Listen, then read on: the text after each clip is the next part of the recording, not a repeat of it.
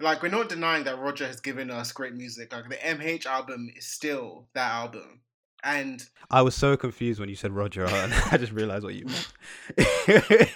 I was like, "Who the hell is Roger?"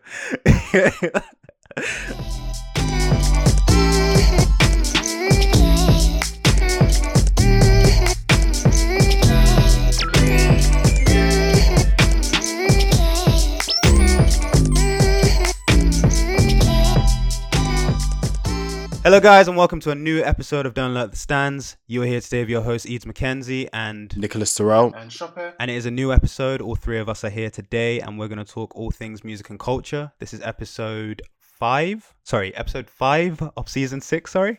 And yeah, today's going to be an exciting episode. Probably a bit short, but we're going to get going with it. Nick and Shoppe, how are you guys doing, man? Um, I'm good. Uh, yeah, I took Monday off this week, so got to like really spend just some time with myself, like get into a new book, which is good. Um, yeah, I'm just hoping. I'm hearing the weather's going to be good next week as well. So, and I've taken some time off again, so hopefully I can get some park days in. That'll be good. But yeah, mental health's okay. How are you guys? I'm out of interest. What are you reading? I'm reading Carceral Capitalism right now, which is a Ah. really great book on prisons. Um, so I'm just I'm like I got into like a hundred pages, which is like one third of the way in, like on my first day, and I was like, I'm gonna love this book. So it's just teaching me everything I need to know, um, and kind of like what I've watched in documentaries in written form is just so much more theoretical because you can get to the nuts and bolts of like why things are the way they are and it just speaks to my politics degree which i miss like studying and stuff like that so yeah that's what i'm reading right now carceral capitalism really cheap to buy um just get it if you're interested in prisons and how they come to be in this like kind of climate yeah how are you guys though Shoppe, how's your week? Um, um, I'm over it. If I'm being honest. Um, yeah, and this week was a lot. It's just very mentally tiring and draining, and I feel like my brain's on a hamster wheel at this point, and yeah, that's where I'm at. Okay. Well, I'm sorry to hear that, and hopefully the week gets easier next week. We got a bank holiday on Friday and Monday, so hopefully you can recoup then. Um, for me, um, yeah, I mean, I wasn't here last episode, and I'm here this episode. I am still working things out, still doing my spiritual journey, still doing mental health stuff on my side, um, going to therapy, all those different types of things and um, I'm reading quite a few interesting books at the moment. So I pronounced his name incorrectly last time. I'm reading um, Thich Nhat Hanh's book. Um, ah, I can't remember the name of the title for some reason, escaping my head. But there's two books that I'm reading by him and watching a few YouTube videos on him, and I'm just becoming very interested in the whole Buddhism way of life. So um, I've just been taking some time whilst in lockdown. I know everyone's excited because it's coming to an end soon. Um, and just trying to figure out where I'm trying to go next, really. And that's me. That's me for now. Um, nothing else has changed, really. Um, should we go into the music section? Shoppe, do your thing, man. yes. So, um, yeah, listens. um, so I'm gonna start off by going to the sunny sands of Australia.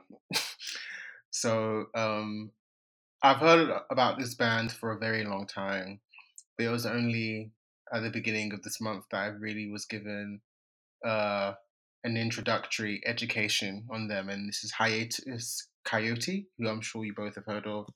Um, they're like a a neo soul jazz funk band from Australia.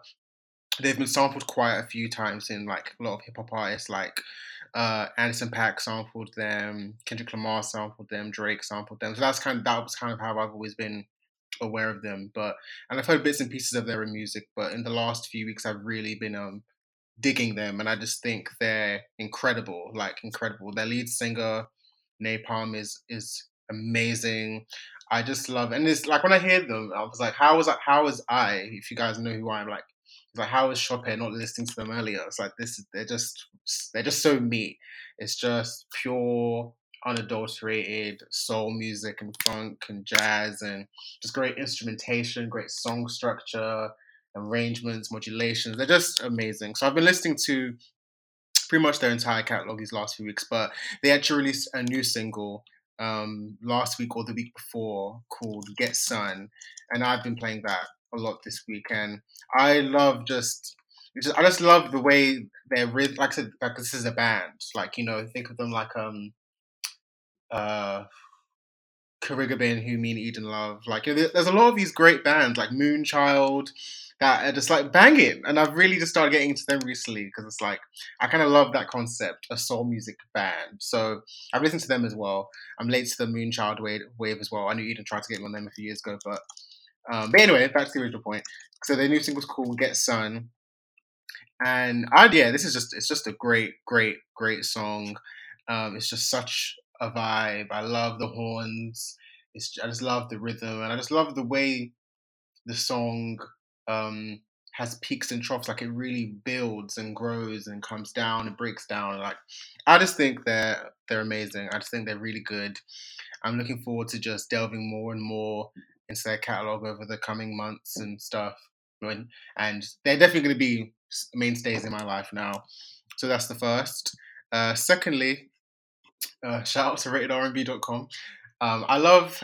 So this year has been interesting in that it's kind of mad. I said it when I spoke about Corinne Bailey Rae, but a lot of artists, a lot of albums that I loved or are turning 10 or 15 and 20 this year. And there's been just quite a few recently, like, so like um like we spoke about Jhené Aiko, spoke about The Weeknd, Frank Ocean, and their early projects 10 10 this year. Marsha Ambrosius' first album 10 10 not long ago.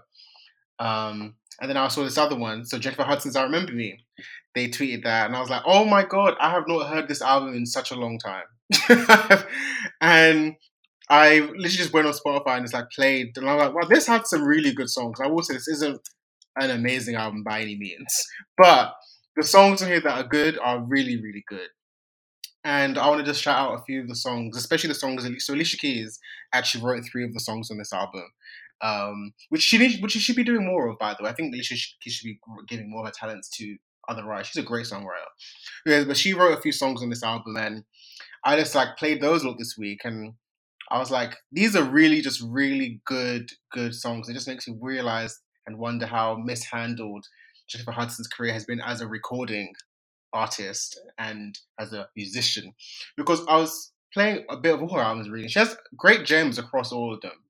I just think marketing, I guess, how to position her, they kind of got that wrong. They didn't know how to find the right balance. But anyway, the point of the matter is, so I just want to shout out a song called "Don't Look Down." It's just got like a really nice, bumpy '70s disco esque kind of vibe, and and I feel like this would have done this would if this came out today, it would be such a such a big hit. I feel like in some ways it was maybe a bit too early, 2011, but it definitely would fit in with what we have right now, especially you know as white people are gentrifying disco music, Dua Lipa. Um, so this that song, I'm gonna shout out Angel. No one's gonna love you, which is famously sampled on J Cole's Crooked Smile. So yeah, like there's some good songs on there. That so shout out to her. And then lastly, um, I don't have too much to say on this because I'm still getting into it, but it's just an album that I definitely played a few times, and I think it's just an effortlessly good album. And it's Joyce Wrice called Overgrown. It's her debut album, and she's someone that I've just been familiar with through features. Like she's been on Free Nationals album. She was on Lucky Daye's um, last EP. Um, she's done stuff with Devin Morrison, Asher Roth. So I've heard her, J Prince. I've heard her on loads of songs as features but I'd never heard her own music until she dropped her, her, her single on one featuring Freddie Gibbs, which I've been loving a lot. So I was doing a little bit of digging into other stuff, but then the album came out, and I just couldn't believe how it's just wow. This is just a it's just an effortlessly good album. Like this project really just flows well. Like you really can just play it. And I said it on the Twitter account yesterday that this, to me, this album is the love child of JoJo's mixtapes and Amerie's first album. That's what this album gives to me. It's just and and I didn't even and she sounds a lot like JoJo actually. And I'm, and I did some googling. She's that's like one of her favorite singers. I'm like, I'm loving that JoJo is getting her flowers. She's starting to have some some kids in these streets. Give her give JoJo her flowers. My one of my favorite white women ever. But um, yeah, this album is just it's just really good and like I just think it's just so I can't think of it in a way. It's just effortless. That's just literally what it is. It's like each song just it's just a winner. It's just a winner, and that's why it's the Amerie's first album because it's the same thing. It's just like every song just hits. Every song just hits. It's just so cohesive. Um, yeah, so I'll shout some of my favorite songs on there. So "Falling in Love," "Lucky Day," I love "Addicted." I love Cater's interlude, which should have been longer. I I love oh Overgrown, beautiful, beautiful ballad. Um, I love losing. Oh, I love on one. It's just a really good album, and the fact that I'm saying it's after only about three or four listens is uh is crazy. So those are my listens, but I also just wanna uh do some quick shout outs. So Maxwell's first album. Actually, hold on. Let me let me even check if this is correct. Actually, before I even say this, because I mean, I actually need to say it, but I may I'll say it anyway. Um, Okay, so I don't know why. Anyway, so he's been doing a lot of press around his first album, which is turning 25 soon. Don't know why, but I'm going to shout that album out. Legendary classic album. It's not the anniversary just yet. That'll be next week, but I'm just to say anyway. Respecting Legends. Shout out to Maxwell. Urban Hang Suite is 2025 next week.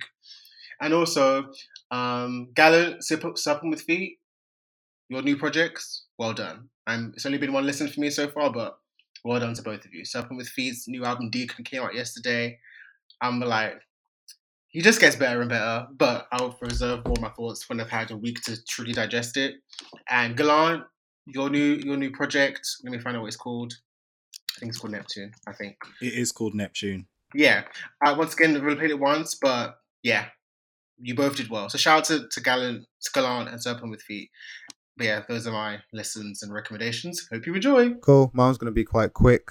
Um, so in my house, my dad has been playing this song for pretty much every day, every hour. So Silk Sonic, yes. Leave the Door Open, Bruno Mars, Anderson Paak. He has been loving this song because it's been reminding him of some of his favorite artists, um, mainly Motown legends, and just listening to him talk about how this is influenced by this, how he enjoys um, the way Bruno is so inspired by this artist, and all of these different types of things. It's really nice to hear um, he's been a big fan of Bruno Mars for a while. Pretty much every single time Bruno Mars puts something out, my dad is playing it. So um, I've been enjoying it. I've been enjoying this song. It's been putting me in a good mood. It is getting slightly annoying. It's one of those things where you hear it every second. My dad listens to covers of it by random people on YouTube, reaction channels, all of those different types of things. So um, Leave the Door Open is something that I definitely hear in my sleep now as well. So um, that is Silk Sonic, Leave the Door Open. Next, I'm going to talk about one song on Saba's album called Care for Me, and the song is called Fighter. And I'm really feeling that song right now. Um, it's about him. He's talking about how he ends up in situations where he's always having to fight and how he's not a fighter, but it, you wouldn't believe that because he's always in these situations where he's fighting.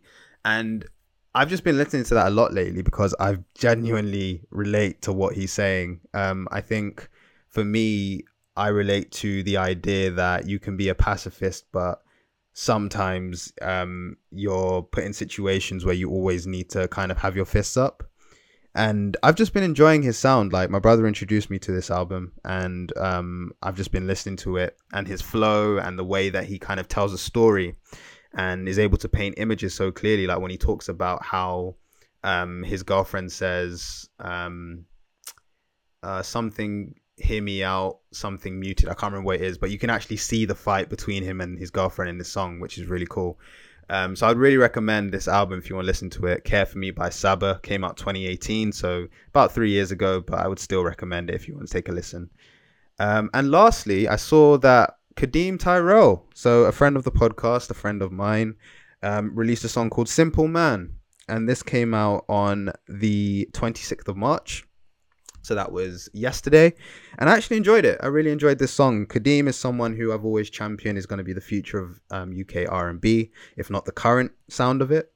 Um, and I feel like we need to push him more. So if you actually go to Kadeem Tyrell's Spotify page, you'll see at the very top he's got a, a um, a GoFundMe page where he's trying to raise funds to essentially change the sound of UK R&B. We're not getting paid for this or anything like that. It's not a paid promotion. He didn't ask me to say this or anything, but I genuinely believe in his artistry.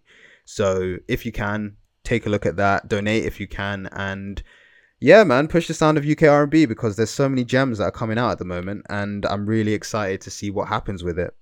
I think that's all I had in terms of listens. I am enjoying Justin Bieber's Justice album. Um, there are a few songs on there that are really cool. And lastly, Lauryn Hill's um, X Factor. You know when you you actually listen to the lyrics in a song for the first time, like you actually you've known a song your entire life, but you actually just really listen to the lyrics in a song. That's where I'm at with this song, and it's really resonating with me. And um, love Lauryn for her talents and what she's lended to music. So those are my three listens. I can't remember them all. I think it was X Factor, um, Saba, and also oh, Justin Bieber, Justice, and last but not least, Simple Man by Kadeem Tyrell. Next on to Nicholas Tyrell. Do your thing, man. In terms of this week and the listens that I've been listening to, um, yeah, like I feel like I've just been really sporadic and random. So like I don't feel like I've listened to anything in depth enough to kind of present. Um, I guess I will talk about one song, which is um Radomirs. I've spoken about him before. Um, he's a New York based rapper. He has multiple kind of songs and projects out as well.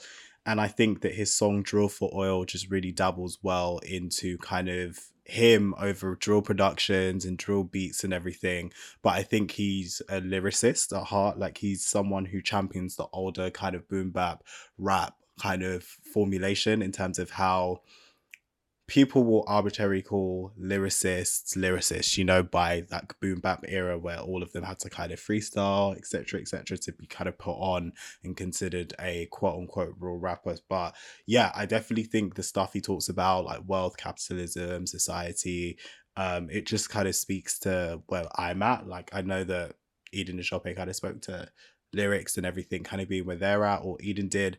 But yeah, in in that place it kind of I just like political rap and I think he offers that kind of well. I mean, everyone kind of offers political rap, but quote unquote like focusing your songs on politics kind of um it's just speaking to me right now and where I'm at. So yeah, I think the only suggestion for the week is um Drill for Oil. I think like Shoppe, Joyce Wrice, introduction project, debut album, like love it.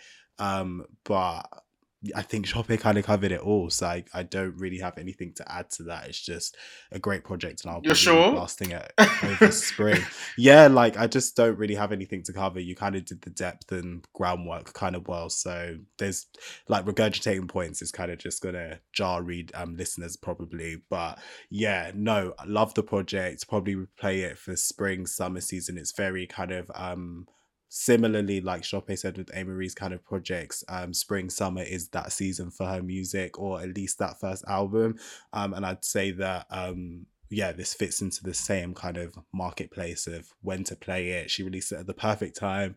And I think the single choices she has a lot to pick from to be honest will only complement the seasons to come. So yeah, as we head into spring, I see pollen out, you know, bees. There was a bee above me yesterday. So it's definitely it's definitely springtime. So um you'll definitely get to, you know, play her as we get out of lockdown and you get to walk the streets again and do what you're doing um with a mask, you know, of course. But um yeah, no, I have nothing else to kind of add. I think it's great context and great depth that kind of Shoppe gave, and the single choices that or the um album tracks that he picked are kind of adjacent to mine. I think every song's a slap anyway, so you know, pick any song from the album and you're going to get something great. Yeah, and I think the length of the album is just perfect. Like too not too short, not too long. Um my critique with like Kiana Lede, which I believe released last year, is that it was a bit too long for an album it was just a bit too like my attention span let's talk about that like attention span in music is a bit low a bit um short now sorry because of the amount of projects and stuff to get through but um yeah perfect length 14 tracks i believe it is um yeah love it love it love it love it and i love that she's independent and doing such a great job at marketing so, oh is she i did not know that. yeah like yeah yeah yeah so yeah she's doing great really great and I cannot wait to see her grow as an R&B act because I think she's needed in the industry. So yeah, without further ado, we will head into the news. It's a light week this week, which will be great. Um, in terms of just like not talking about anything negative, really.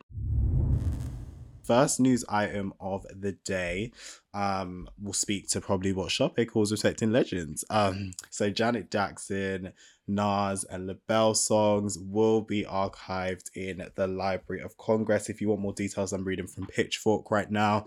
Um, so obviously, yearly, uh, it happened in the 2021 batch of editions for the Library of Congress were the names I just said, plus Kool and the Gang, Pat Metheny, and Louis Armstrong.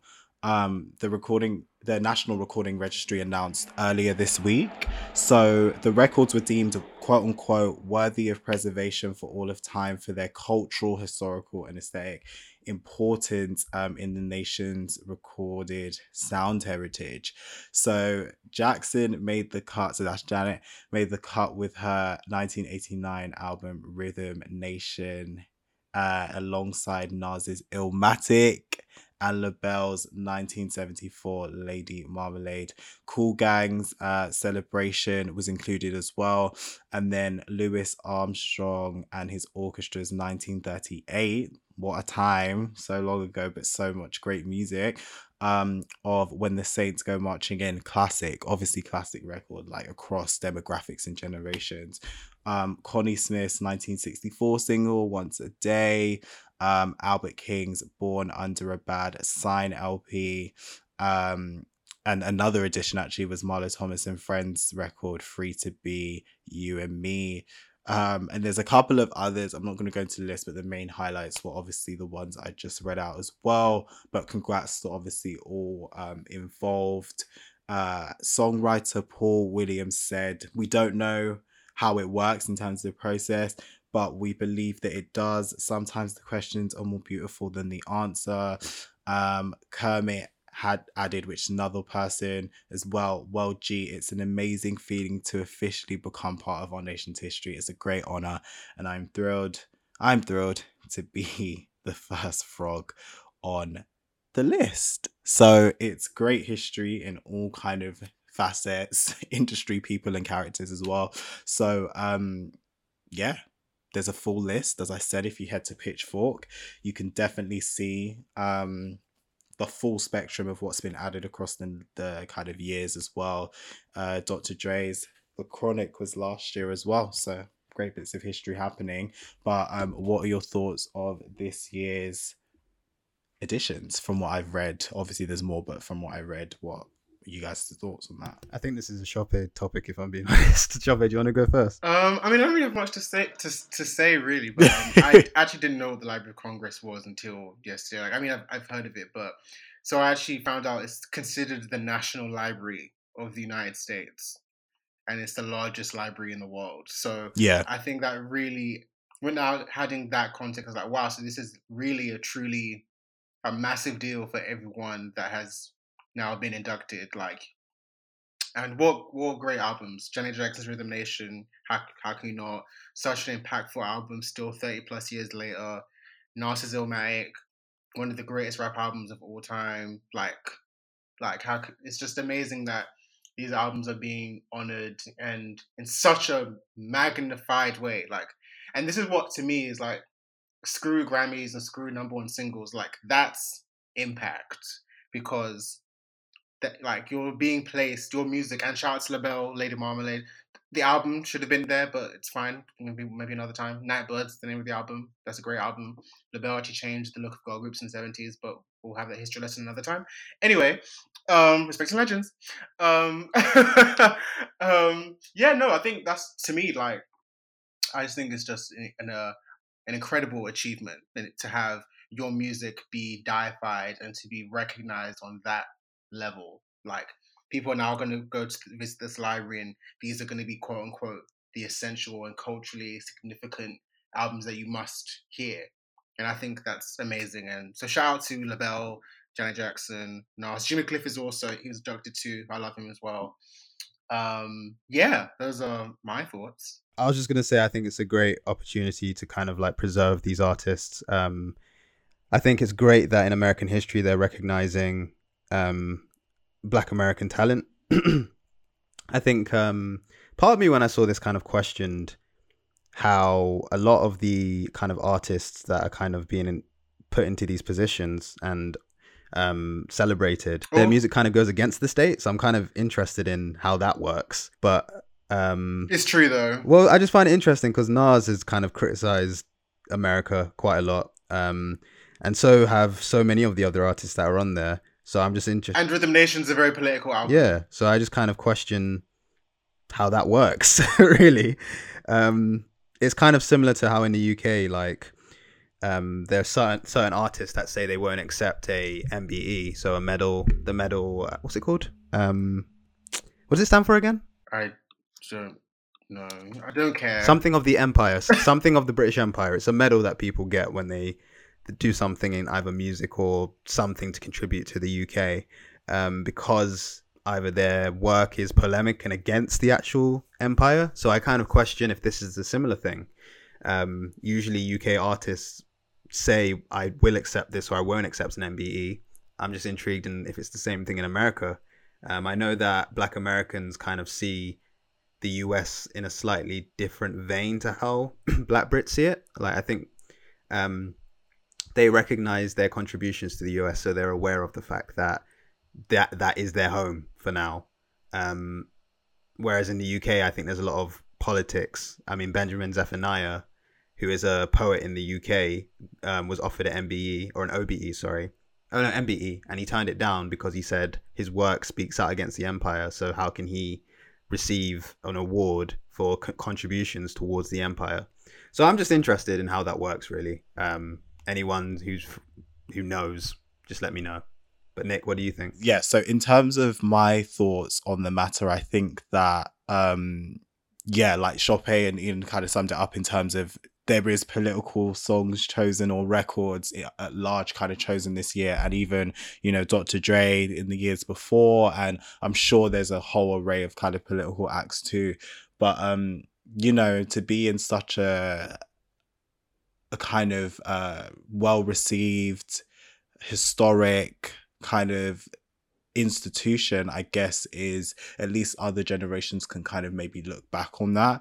Um whether these artists i don't know celebrate that notion or care as much as they would like a grammy or other forms of success and parameters for success i don't know because i haven't paid that much attention to when they've been inducted um and their reactions maybe i'll go back and have a look in terms of how artists of a political nature or stature have uh reacted in the past as well because uh, rock is political too as is pop you know there there's multifaceted kind of forms of politics in music. So it would be interesting to kind of see who is picked and if they are more politically leaning and and kind of non PC and how they kind of articulate their artistry. I'd love to know what their thoughts were, whether it was in 2007 or whether it's like today, 2021. So, yeah, in terms of the actual music,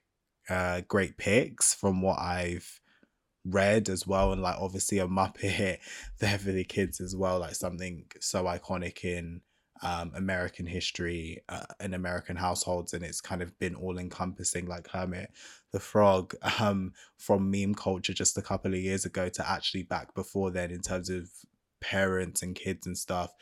Um, rec- recognizing that figure, having that figure um, on toys, in on morning kind of TV shows. Um, I definitely remember watching that as a kid. So to kind of see that recognized, um, I guess is cool. Like it's cool to kind of see that in in archived format and it will kind of always be remembered in a certain way. Uh, I, I'm curious to kind of know more about how they're archived. Like, is there a written piece that goes alongside it? Is there a cultural historian? Is there a musicologist that kind of speaks about some of these projects? Um, because I know that the library obviously includes a multitude of different artifacts and pieces of information. So my curiosity is how are they archived? Is it like a contextualization of the album, the time, the moment, the societal moment at the time as well? Um, and what shaped the album? Are there producer notes? Are there artists' updated notes if they're alive to do that? Um, yeah, it's interesting. I, I'd love to kind of know more about it because I've been to DC and I've gone to kind of the the act the recently kind of well not recently anymore but it's it's been in recent history the the African American Museum. Um I'm not giving the formal name properly but it it was cool to see how they archived some things there uh, and there's even black bodies there as well. Like obviously you couldn't see the bodies but there's tombs and all of that. So it's it yeah i'd love to see how these projects are archived and the kind of supporting notes that kind of comes with it and how they decide who writes those or speaks on them because in museums and stuff there are definitely spoken versions of that too so yeah like well done to everyone who got it this year and who's got it in history um, I don't know personal politics, as you know, so I don't know whether you support this or don't. Um, this is a government institution. I know that the US is a republic um, versus ours over here being a monarchy. So, what Eden kind of distinguished about MBEs and, and on all of that kind of stuff. I know it's two different political systems, but it would be interesting to know whether people view that as like um, a metric, a standard, and all of that kind of stuff. It would be interesting to get into the politics around it. But yeah, like in terms of just general first gut reactions to this news. You know, all of them, the artists that I know of from that list um, or characters are uh, superseded in each generate in terms of their their their position supersedes a lot of other musicians in terms of that they've lasted generations. Um, so why not be congratulated on that with some of their best works put in archived format. You know, uh, I don't. Yeah, that's it. I think that's it. Unless anyone else has anything else to add, congrats is all I can say. And I'm just interested in the back back house I, process. I just want to say I'm grateful to have these different perspectives because I did. I was just thinking like, wow, what an honor, but you guys brought me back to, oh wait, no, the system and institution is bullshit. So thank you for that. But still, it's an achievement. But yes. Yeah, of course, and it and it marks that to some people that they've their their position is that of legends, you know, and and they have a generational impact. I think is what you kind of said as well, Shoppe. And you know, I just want to give some context to the listeners as well. Like I I have this kind of tension in me now where I don't want to be like a Debbie Downer with like the context of the world that we live in, but there's a kind of internal battle with me with terms of realism versus like optimism which i'm going through right now in like each kind of scenario um that's presented to me. That's in real life versus like um podcast real life everything. Podcasting is real life as well but you know what i mean? Just different settings in my life and i'm just kind of like this is great. Like it is great to kind of be archived. Like you're going to be remembered. Do you know what I mean? People are going to come back and be able to archive you, but it's just about the institution and who's doing it. And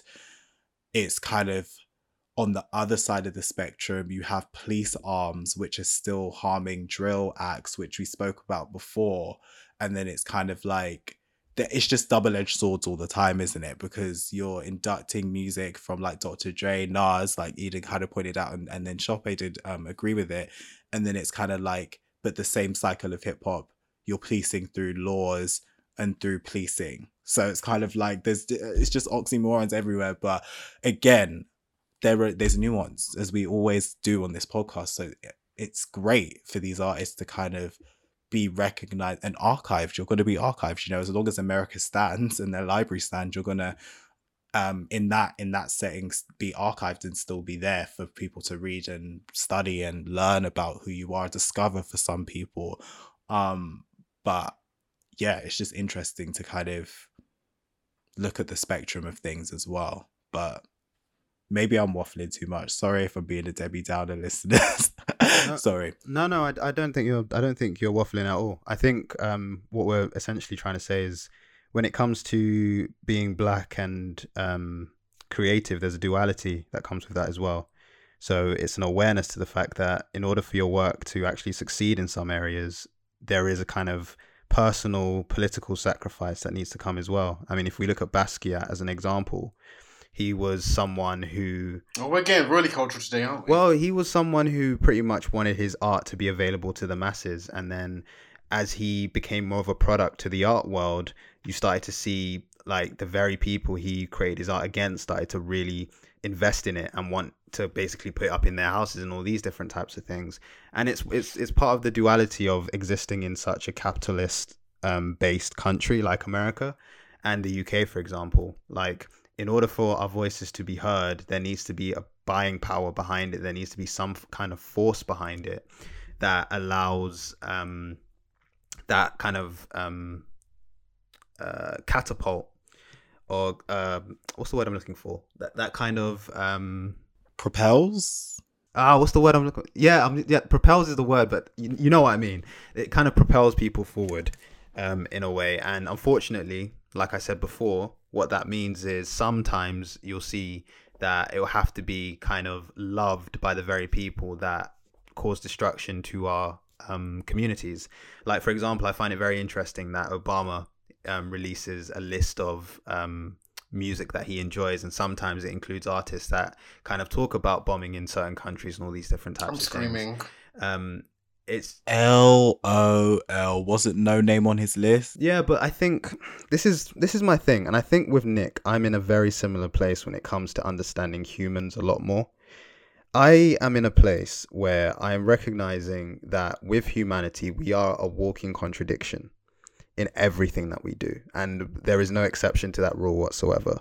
So, what you're going to get is you're going to get Obama, who is a black man, who is a product of the system that he was in at the very top, at the epitome of um, the US um, political system Yes, vocabulary. who still who still enjoys black music because of the struggle that he went through as an individual as a black man but then he became a product of the environment as well it's a very similar thing that goes on in so many different aspects of life you've got um, people who um, who talk about the bombing in Af- Afghanistan, for example, still going to petrol stations, knowing the effect it has on um, Afghanistan and so many different other countries as well. So, as humans, we're contradictions, and that's something that I think we're going to have to accept in the 21st century. Um, but that is a conversation that gets much more deeper and nuanced as kind of life goes on and you get older.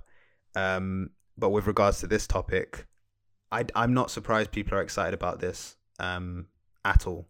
So I think Yeah. we've said everything. Yeah, like it's it's really hard like when you're in a capitalist society to kind of live how you ideally idealistically this is what I'm saying optimism versus realism how you'd want to live but I think as I'm getting older I'm just trying to make more ethical decisions and this isn't a this isn't a totem pole of I'm better than you because I'm like I've told you guys like no like don't look at me as a status symbol please uh but in terms of I'm just interested in worth right now, like really interested in worth. Like, how do we quantify things that are worthy? How do we quantify art? How do we speak about art?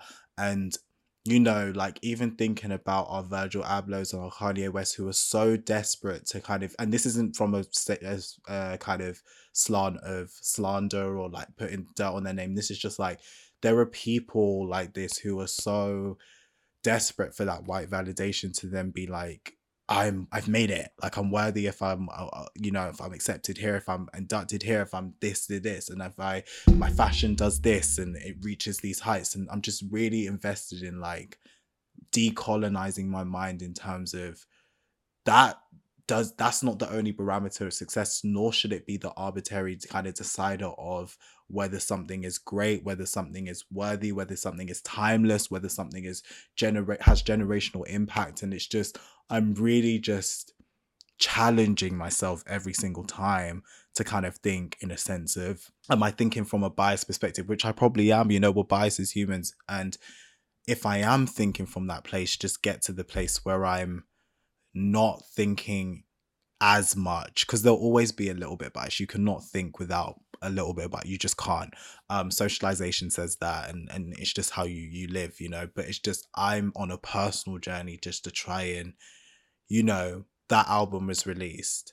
Do I like it because Pitchfork said they liked it? Do I like it because the Grammys did it? Do I like it because in 20 years it did? Do, do I like it? Do you know what I mean? I'm kind of just very much like, how does a world without those systems which are for some part um biased look like in terms of me judging art music specifically and kind of uh, uh, fashion and stuff like that how does that look like? What does a world what does my mind look like without that? But it's so hard we're in these shackles you know it is what it is.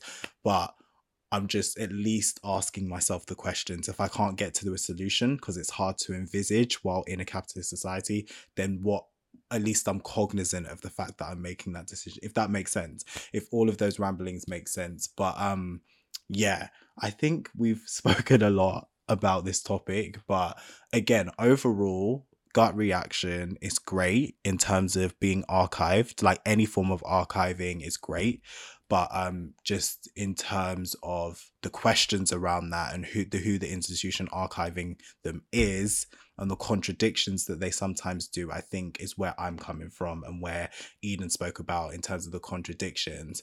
And then Chope said it's enlightening to kind of hear multiple perspectives. So I think, you know, it's great to always bounce ideas off these two because we all come with our different thoughts and perceptions on it as well but yeah, like congrats to all the people. Like I'm not gonna rain on anyone's parade. Like you got have a champagne for yourself. Do what do what you do this weekend or whatever. Because yeah, like you've reached generational impact. Yeah, I think for me, and just to end things off, I just think above all those wonderful statements you made around the, you know, political slant, I just think for me it's like I'm all about education. and I'm happy that these albums get to live on and continue to inspire and, and continue to have that impact. For sure. Yeah. For sure. Yeah. And that's important. I think that, I think that's the thing we take away. Yeah. That is important as well because that's how music and art works, inspiration. You know, so you're right in that sense too. But yeah, I'm I'm grateful for you guys' thoughts all the time because you fill in the gaps that I clearly sometimes have. so yeah, let's move on to our next topic. Um which is again something I guess to be happy about because it's entertainment, it's music, and I think it speaks to Chope again in respect to legends. So um versus versus versus we've spoken about triller let's get over that hill we are over it they've done the partnership they are they've done a live show with it so let's move on and see what shows and scheduling they have to come next month so um, and in the months to come, to be honest with you. Um, so let's talk about May. So we got May. We got 8 p.m. Eastern Standard Time, May 8th. We've got SWV and Xscape. You know, Respected Legends classics here. We are gonna get a duel, a battle of sorts, um, a vocal kind of treat. I hope they get to sing. I really want to see the singing and see if they're still here. I know one member of one of the bands is facing a lawsuit right now, which we spoke about a couple weeks ago. But in terms of the music, you know, the music is great. Um, but um, that's the first treat of sorts. Um, I am going to mention this. This is a hip hop one on April 20th. This is going to be the Battle of the Mans with Redman and Method Man.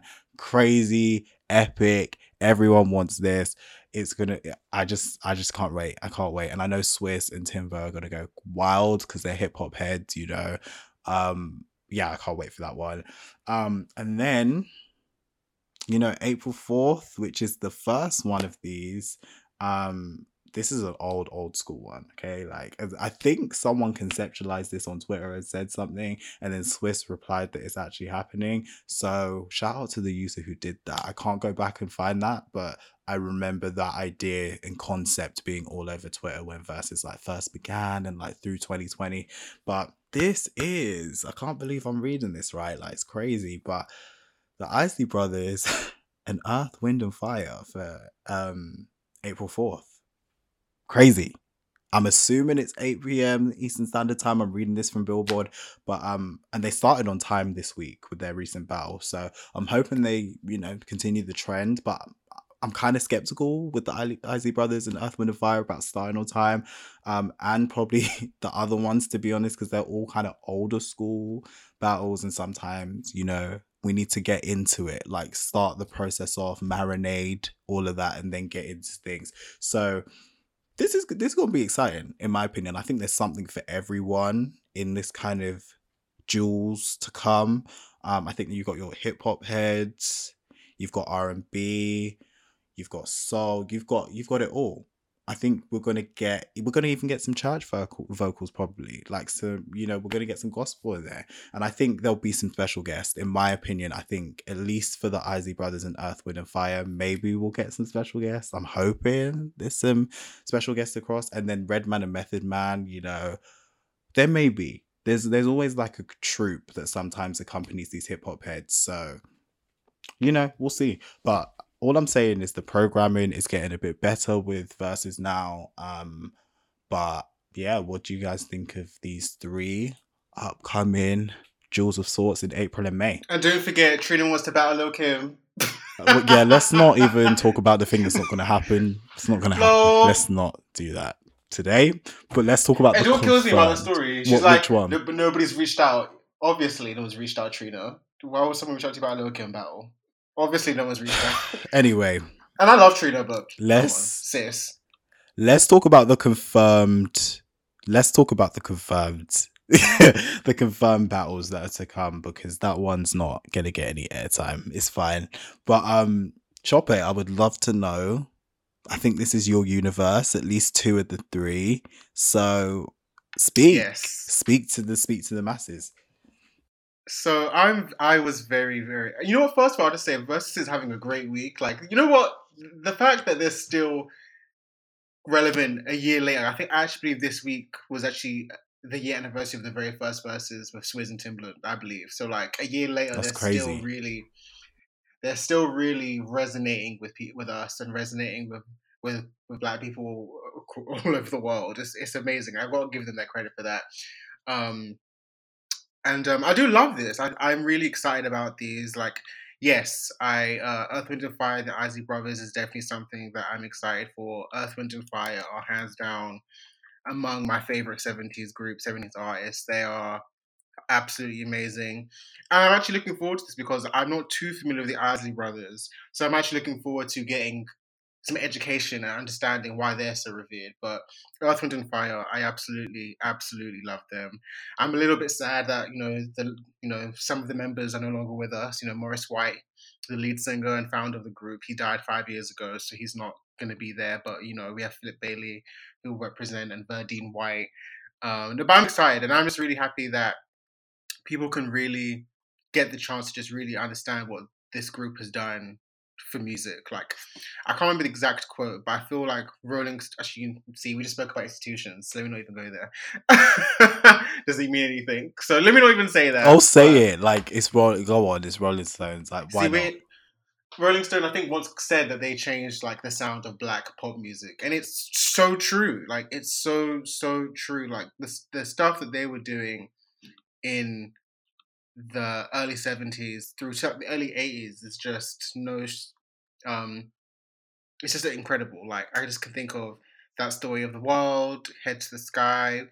There's so much. It's just so progressive and so eclectic, so experimental, and really just influential. Like across so many different genres, like primarily R and B and soul and funk, but also like Latin and African sounds and jazz and dance. Like they really were amazing. But um, but I'm looking forward to getting an education on the Isley Brothers for sure. Um, um, and then yes, of course, SWV versus Xscape. You know, yeah. of course. I mean, I'm just gonna start off by saying this: that SWV have this in the bag, and it's no shade to Xscape.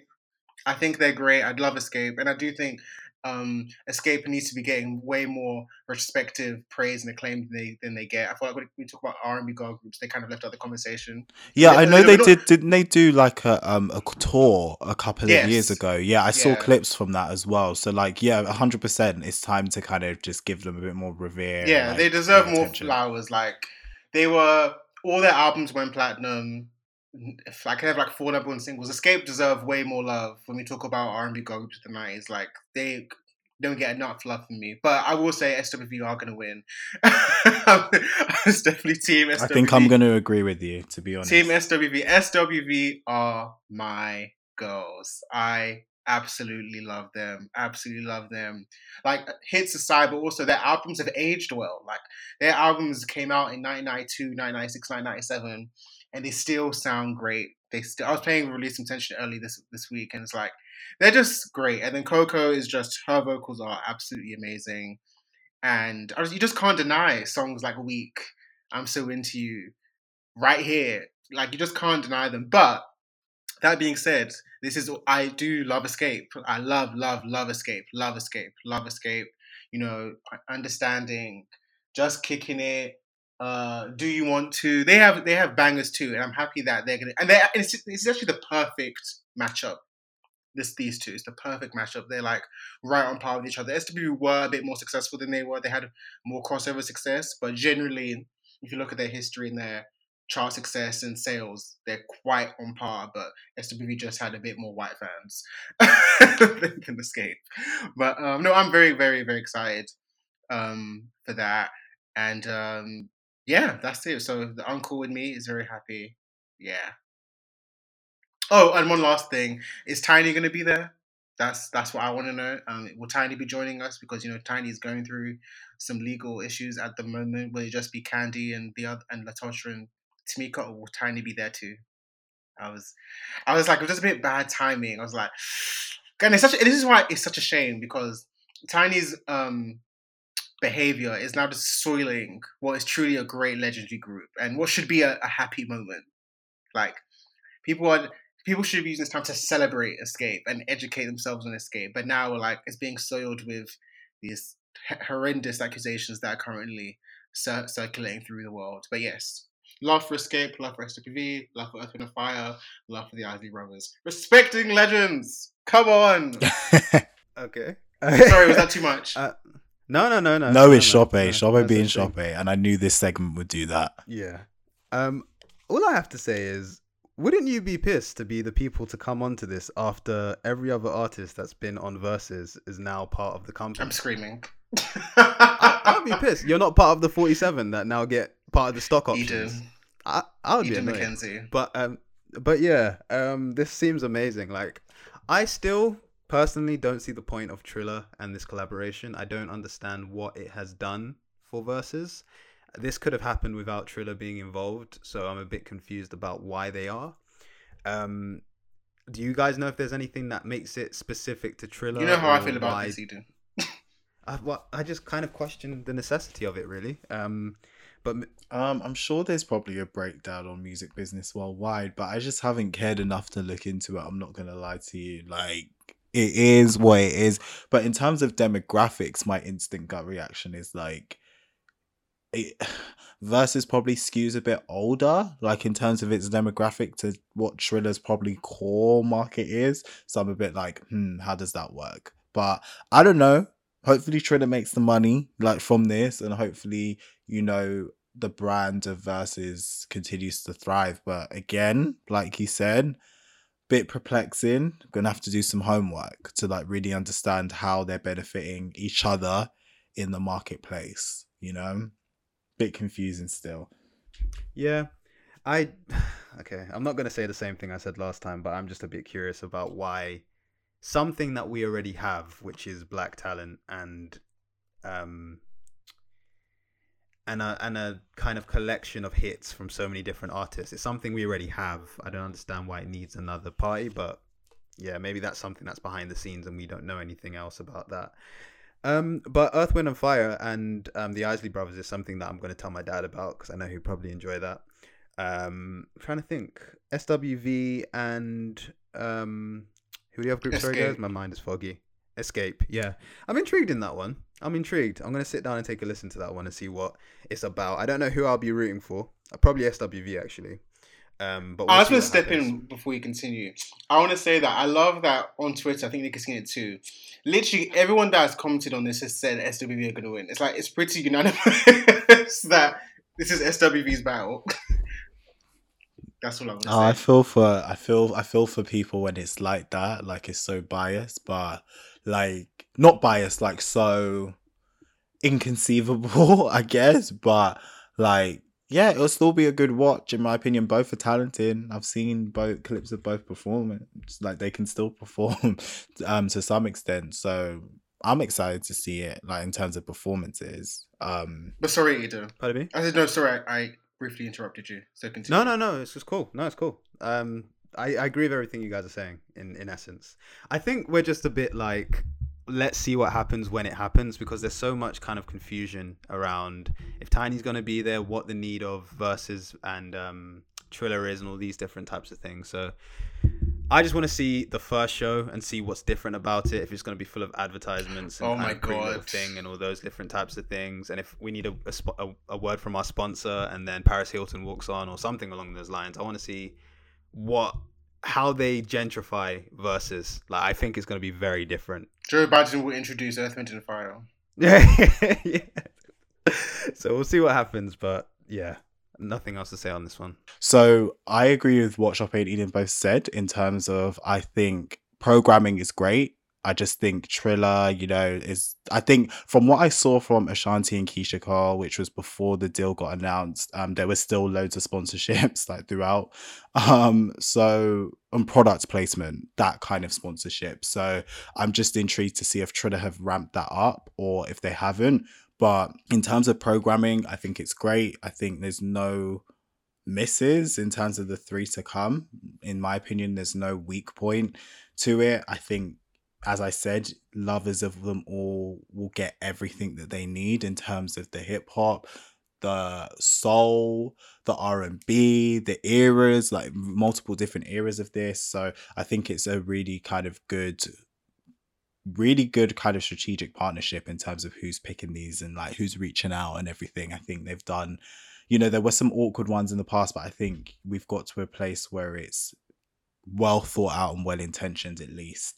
Um, I'm intrigued to see if they'll ever do like I know there was conversations before, and I think this is kind of one of the only ways they can kind of um experiment with the format uh kind of do me- men and women together like in terms of a, a partnership together because i know that there is the constant conversation with like missy and um Busta. I know missy's kind of declined doing it um weirdly enough i know that usher is a, the bigger act of course but someone has brought up the conversation of um mary j. Blige and usher. I do not know.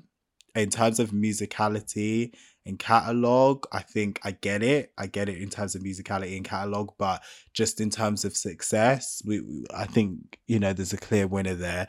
But um it's not always about success is it? But i do think in terms of that stupid conversation that continues to happen with usher and chris brown like, i'm so perplexed by it and irritated so irritated. Like i would prefer the former matchup then obviously i would you know i'm a married like lover here. But in terms of Chris Brown, it's just disrespectful, like generationally, musicality wise, skill wise. I just think one is clearly the other's son, and like he said it, he said he's actually said it, and like they did New Flame together, and he was excited about having Usher on the record. Like, do you know what I mean? Like, And Usher watched him on that song too. it's not in the same yeah and it's not in the same lane like in terms of that Chris- and i think chris brown would even agree with this conversation that it's not it's ill placed to kind of do that which is why there's probably been no statement and news like the Trina news this week of terms of him wanting that um affiliation he like it's just two different generations it's two different it's just two different forms of artists that it's just not comparable it's not it's just not. I'm sorry, it's not. And you know, the other one, Justin Timberlake, that Mm-mm. conversation, just don't even Mm-mm. bore me with don't bore me with the the enter the conversation. Don't bore me with it because it's not.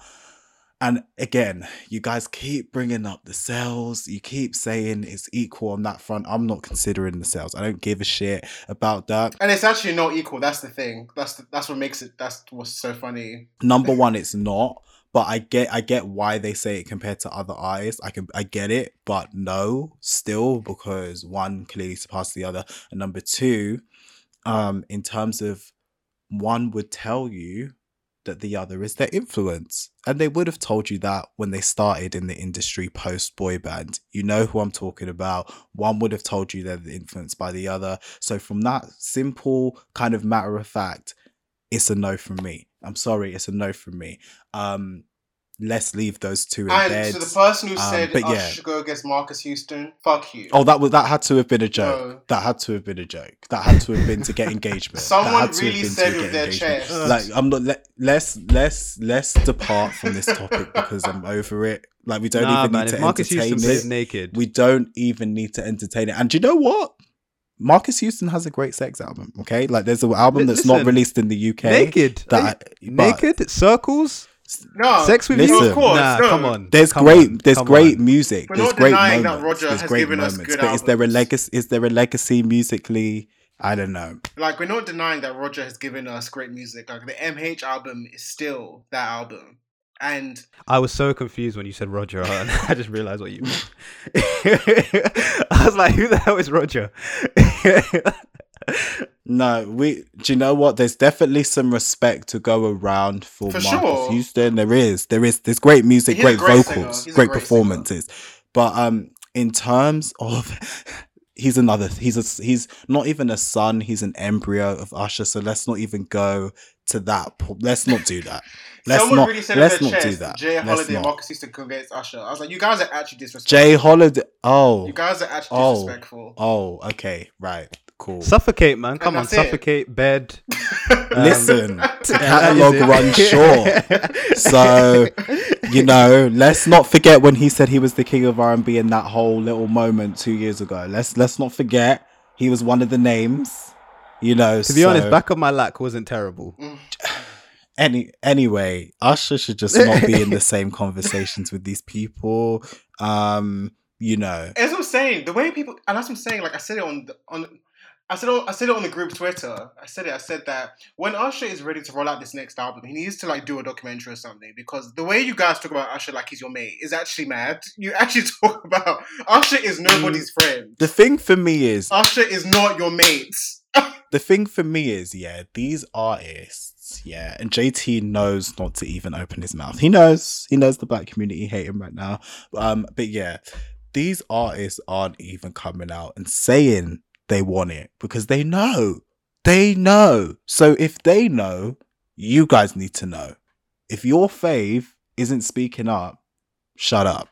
That's it. That's it. We've seen some fools. We've seen Trina this week, and I love Trina. You know, Miami, Queen of Miami. And- like and Trina know has her own legacies there, and she has she has albums. Let's talk about it. Like she has a legacy there in in the in women in rap and what she's she's extended it. She extended it through the 2000s. She held it down like she's an MVP. She's you know she's one of the MVPs. So let, we're not going to throw salt on her name, but stop making silly statements. Stop making silly statements. Let's all But nobody's reached out. Of course, Katrina. Usher's, Usher's not to be played. Usher's not to be played, and Lil' Kim's not to be played. We're always going to bring those names up. And people saying No, Nicki first no, came. No, no. no. no. One originated the other. One originated the other. And I know some stands listen to this ep- this podcast. One birthed the other. So Is keep there actually quiet. an argument to say that that keep didn't quiet. happen? Are Pardon. people saying that? Are people saying that Nicki Minaj wasn't inspired by Lil' Kim? Is that an mm. actual argument? Some delusional stands will say that and then number two some will say that it's not close enough to even be spoken about What? Uh, so you know you stands are delusions What we need is Kim and Foxy. That's what we need. That's the battle we need. but even that no no no even that is people are saying it's not stacked up even that one people are saying it's not stacked up i actually genuinely think that kim might just it might be a kim and friends if foxy and kim were friends that would have been a great airing because they had they even shout each other out on each other's first albums like there is moments you know they could have done that but it's a, they could have even done ladies night women in rap missy they could have done all that shit but listen there's too much politics in the game but all I know is if Chris Brown's not opening his mouth to be dragged and laughed at, then you stands need to keep your mouth shut as well because it's not comparable.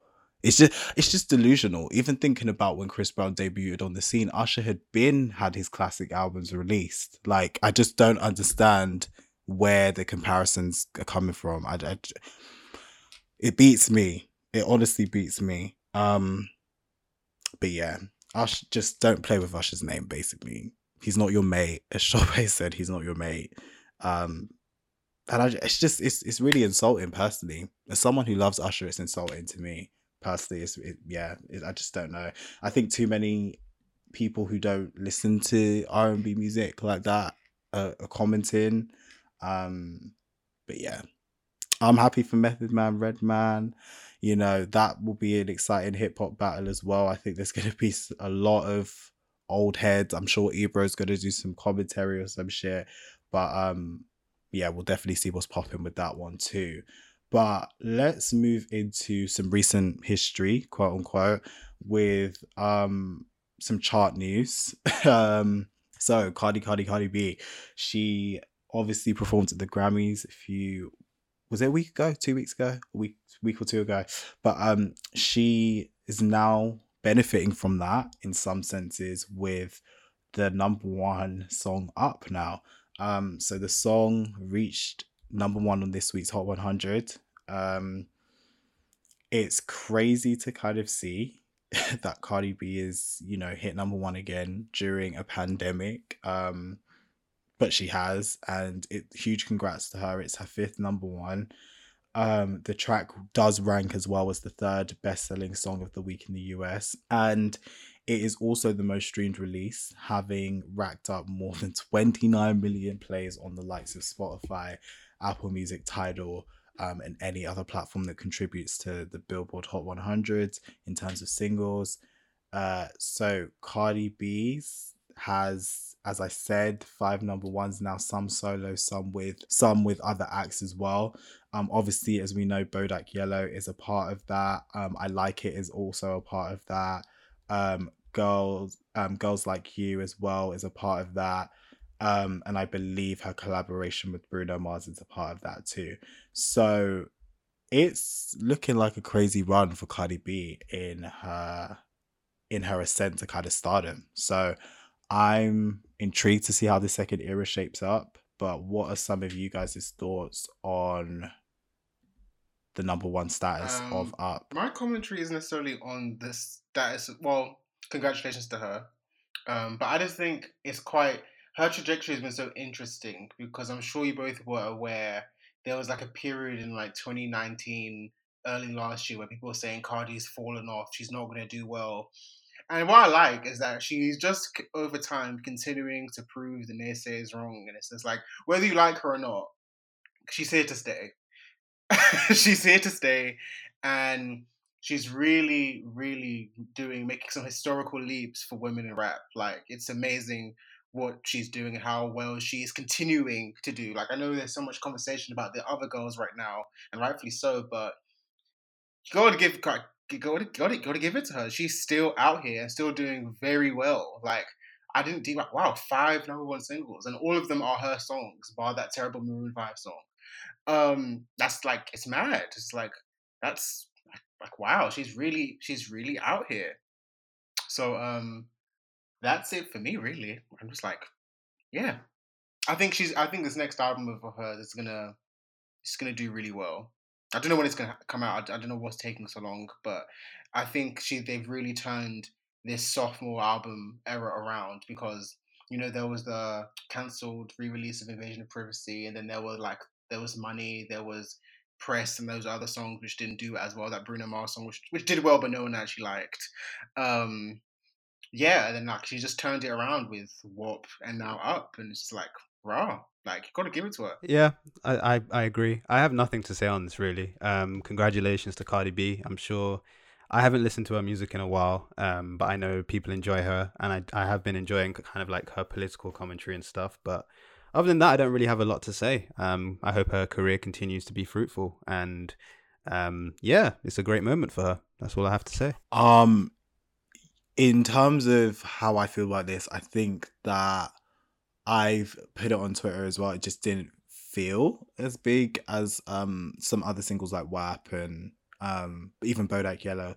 But we were in a different environment for the at least um the latter single Bodak Yellow and TikTok has changed things. Where pandemic has changed things. Um yeah, and songs again if you look at data it, it each week on week is different to what entry requirements get you to number one. So a song could necessarily I, I had to think really think about this but it was a point that's obviously really on the nose and easy. You can get number one with less in some weeks than you have to work harder to get number one. So it's just common sense that maybe if I do the data comparisons, the other songs had bigger momentum and bigger traction and, and got to number one by a bigger feat, but then were and bigger metrics across the board on socials, but um still kind of got that number one kind of feat as well. Even when they hit number one or the requirements, they could have gone beyond and got what could have been equiv- equivalized as like one plus or one plus two or one plus three, like even higher if they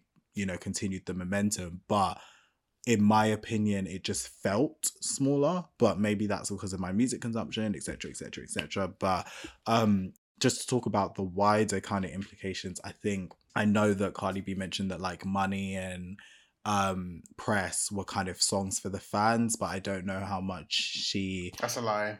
Yeah i don't know how much truth there was to that but i do remember a snippet of money being on Instagram and then she uh, her fans like demanding it be released or whatever, like begging her to release it, and she said no, and then she released it. So I don't know if it was ever actually intended to be part of the second album, but it's got scrapped or whatever the back of house narrative is. But in terms of what I remember seeing just before the pandemic, I know her and Offset were in a club in Atlanta testing singles with DJs, and I was like, this is so cool because I remember artists, this is the conventional way to break a song, um, or one of the conventional ways, like through DJs, through clubs and stuff like that. And Atlanta was the hotbed of that in the 2000s in hip hop. So I loved to see that, even if it was like her in a crisis moment, like, what is my second era? It was just nice to see her go, right, let me just go to the clubs and see what's popping out there. So um, I think in terms of this era and what I've seen so far, I think since Money, um, there is a stylistic change in Cardi B singles in how she delivers the songs, like and kind of her her bars, her lyricism. Um, I don't know if that's a change to like her writing style or her team's writing style or a collaboration of both co-writers and herself, but it's very instructive. Number one, it's very simple, like the um kind of chorus and lyrical composition. Um it's very akin to melody so it's melodic um, uh, as a term. And i think that she's very much there's an approach that um an artist broke down. I think it was um oh what is his name? What is his name what is his name? What is his name? What is his name? Panda. What is the guy who sings pandas or raps pandas name again? Designer. Um, Desiigner. That's it. Yeah. Basically outlined something on the Breakfast Club about um, hate that platform, but it was a great interview. Um, in terms of vowels, um, and like how many synonyms and stuff are in words. And I don't know if she's playing to that strategy or um, just that songwriting approach, but there's a very stylistically simpler approach to her songs post money um, that I'm noticing and have even her cadence has changed as well. It's got deeper, and I know she said she likes a deeper cadence in her voice. Um, and I remember even Doja Cat before she blew off was making fun of, um, I believe it was Press, um, and how Cardi sounded on Press. So yeah, there's a lot of stylistic changes, but I think all of the songs are starting to kind of sound similar and the same. So I would love to hear the rest of the project that she's got coming up. And I do feel like there's an internal kind of changing around of the album, just looking at from the outside in and stuff like that, and how she's responding to fans whenever they ask her about the second album. She gets almost angry and annoyed and irritated. And I'm kind of like, I do feel like there's a with even with the WAP success and the, the the success with this single up as well, I think there's an approach of who is Cardi B going into a second era happening right now. Um, maybe that's just about wrapped up because it sounds like she's close to releasing the rest of the singles in the album, but it's gonna be it's the sophomore era is the one to always watch with an artist, and I'm very curious um to what she brings to the table this era as well. Um, and again, this isn't to say that simpler songs are bad because pff, most artists are doing it, man or woman, right now in in that kind of universe. So this isn't a double standards. This isn't misogyny at play. This is literally just what I've noticed with Cardi B because um, I'm definitely interested in her brand and her brand evolution. But you know, she is um, she's gone side to side with Drake a couple of times on the charts now. I think she's got real chart power now. She does. Um, She really it's like quantifiable chart power um, to a point where it's kind of like with Drake, whatever he releases, shit or great, um, he can chart and easily at this point. Um, and I think that Cardi B is not there yet, not at a Drake level. Of course, there's consistency in that formula, and Drake has he has worked hard. I'm, I'm going to give him his flowers. He's worked hard to get there.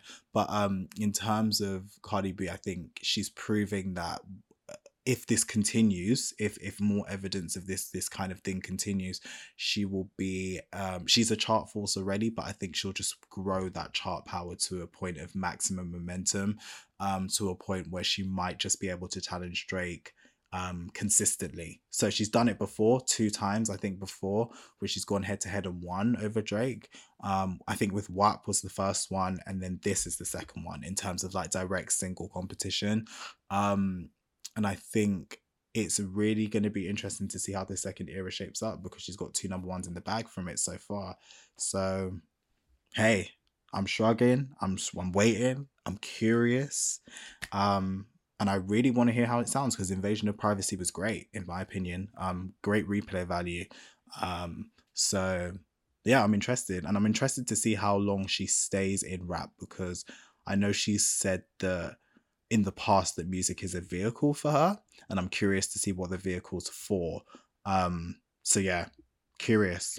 Cardi B's doing well right now, so there's no hate in this room. It's just intrigue. Yeah, I, am definitely um intrigued to hear what this album is going to sound like, and I have a feeling it's going to be good because she's taken her time with it. Like she's been working on it a good two and a half years or so at this point. So, and she's clearly like recorded things, scrapped things, gone back to the drawing board, conceptualized. Uh, she's thought about it, and even like the interview she's done, it seems like we're really going to get like a a, quote, a, a multi-dimensional album musically, but also in terms of lyrically and what she covers on the album. So, and I'm not even like the biggest Cardi B fan. Like I enjoy her music, I like her, but I like she um yeah like I look I, I like watching her journey. It's interesting. It's a it's a good case study. Yeah, it is. I think it's a good case study as well. Um, yeah, it's just it's yeah, it's just really interesting thinking about the woman in rap landscape right now and just who's doing things in it and and yeah, I think I found it interesting um, as well, as well as Cardi B as well, like Megan and all that kind of stuff um, on a hyper visible level. I've just found it really, and we've spoken about this woman before. Um, I think Doja Cat has come in from an angle that people didn't quite expect because she's been she's been at the kind of visible but not hyper visible level for so many years now. Um, I think she's come in with the secret assassin kind of way, and she's she's kind of taking a spot at the top as well. So it's it's going to be really interesting to see the next couple of years and just how these different hyper visible women um, coexist with one another. And I hope that well, it seems camaraderie right now. Like seems like they're all in love, so it's great. Um, so I just want to see that continue personally, and I think yeah, Doja really is is stationed well for pop and, and pop rap, a pop rap kind of trajectory. Um, yeah male equivalent of drake in terms of if that the genre in terms of where that's coming from like stylistically trying to straddle the fence of pop more than hip hop so yeah i definitely it's it's interesting man it's interesting and i think they can only benefit from coexisting because it will just challenge the notion that there can only be one it girl at one time and i think there's more than one it girl now and even me, I'm decolonizing my brain with thinking, who is the next? Who's the one? Who's the center one? And it's like, nah, they can all win and have different wins together or the same wins at different times together. Do you know what I mean? So it's cool, man. It's really cool watching the women in rap space. And I can only hope more players join that top space of hyper visibility and um, just the top of music. I think it's really exciting. But yeah, those are my thoughts. Cool. So is that everything? Have we spoke about all the topics and everything? Yeah, yeah. That's it. Yeah. Cool. So that's today's episode for today, guys. Um, as always, this is done at the stands. You can find us on all social media platforms at DATSPOD, and individually it's IMN Tyrell Shope Showerton. Um, and like always, guys, if you like the episode, please can you leave a review or leave five stars for the podcast? We love to hear from you guys, and we love to hear how we can improve. Um, as always, if you've gotten to the end of the episode, if you can just leave a comment saying let's just think of something like don't alert the stands or that's pod use the hashtag or something along those lines we're forever grateful for getting our name out there Um, but as always, thank you guys for listening. Hope you enjoy the rest of your weeks and peace.